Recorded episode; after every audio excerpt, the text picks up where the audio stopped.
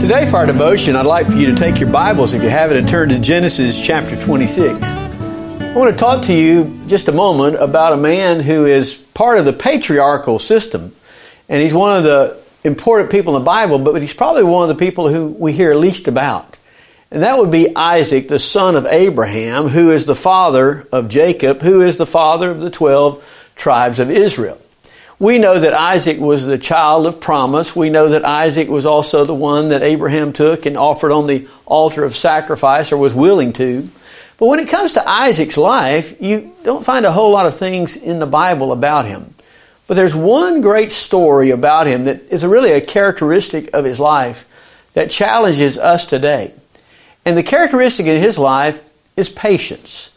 The patience that he had the willingness to wait and to see what God is doing and for God to make a way.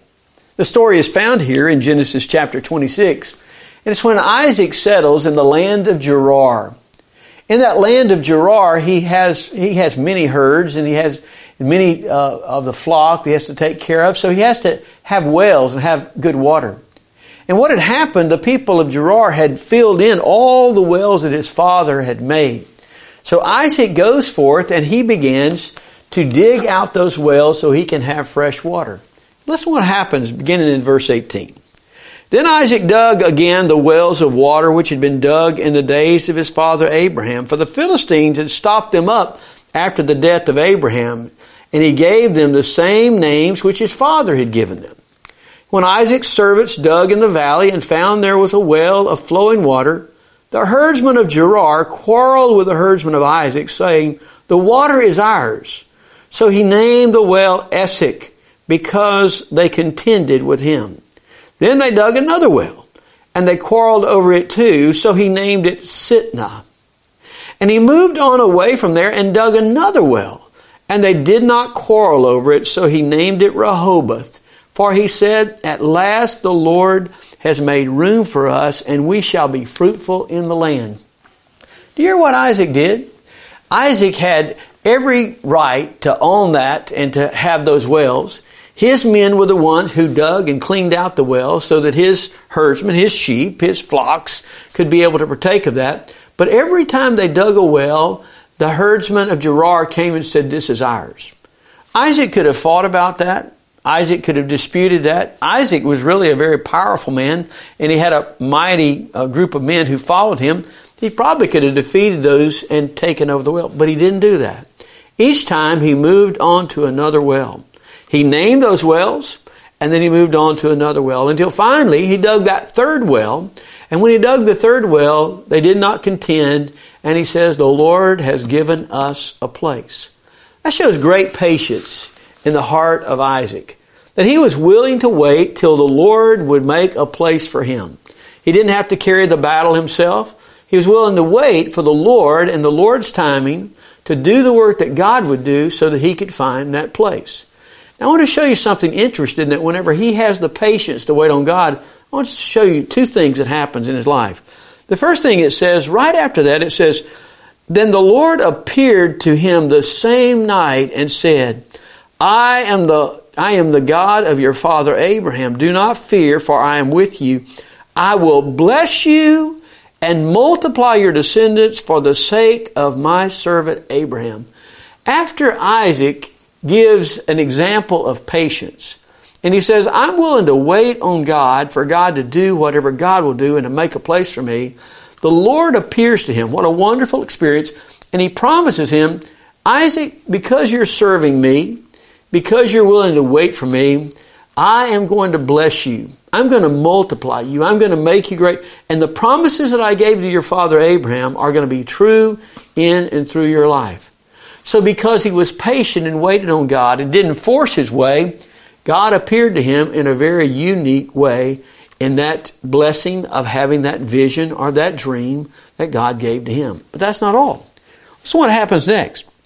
It says that after that happened, the king of that area, Abimelech, came and said to Isaac, along with a group of people with him, said, We have seen plainly that the Lord has been with you, So we said, Let there now be an oath between us, even between you and us, and let us make a covenant with you, that you will do us no harm, just as we have not touched you and have done nothing uh, to you but good, and have sent you away in peace. You are now blessed of the Lord.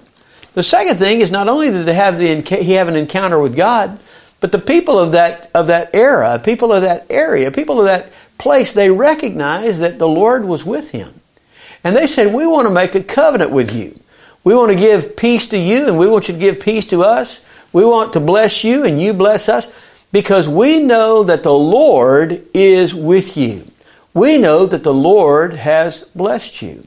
So, Isaac, in the fact that he was patient, that he waited on the Lord, for the Lord's timing, for the Lord to do what He would do, he both had an encounter with God and bore a testimony to the people that he was around. Now, what does that say about you and me? Well, right now, God's given us an opportunity to exemplify patience. I don't know about sometimes we want to take things in our own hands. Sometimes we'd like to settle the issue. Sometimes we'd like to be the ones who make the rules. But right now, we're having to be patient. And the question is, are we going to go out there and do it on our own, or are we going to be like Isaac and be willing to move and to move and move and to wait until the Lord's timing? Wait for the Lord to do what the Lord's going to do, when the Lord's going to do it, and to make a way. And if we're willing to be patient, as Isaac was patient, we might find out where we are, we'll have an encounter with Holy God. That God would come and speak to our heart, teach us things that we've not known, affirm to us things that we've already known but to have that special experience with God as we're patiently waiting. But also to bear witness to those around us. Can be our family members, it can be our friends, could be our congregation of believers. But to bear a witness that we're willing to wait on God.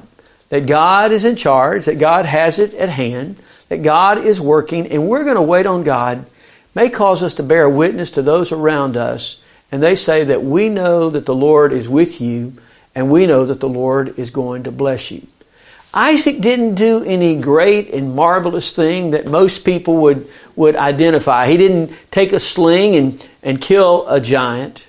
He didn't take the jawbone of a donkey and, and kill a thousand Philistines. He didn't do any of those marvelous things that people might know.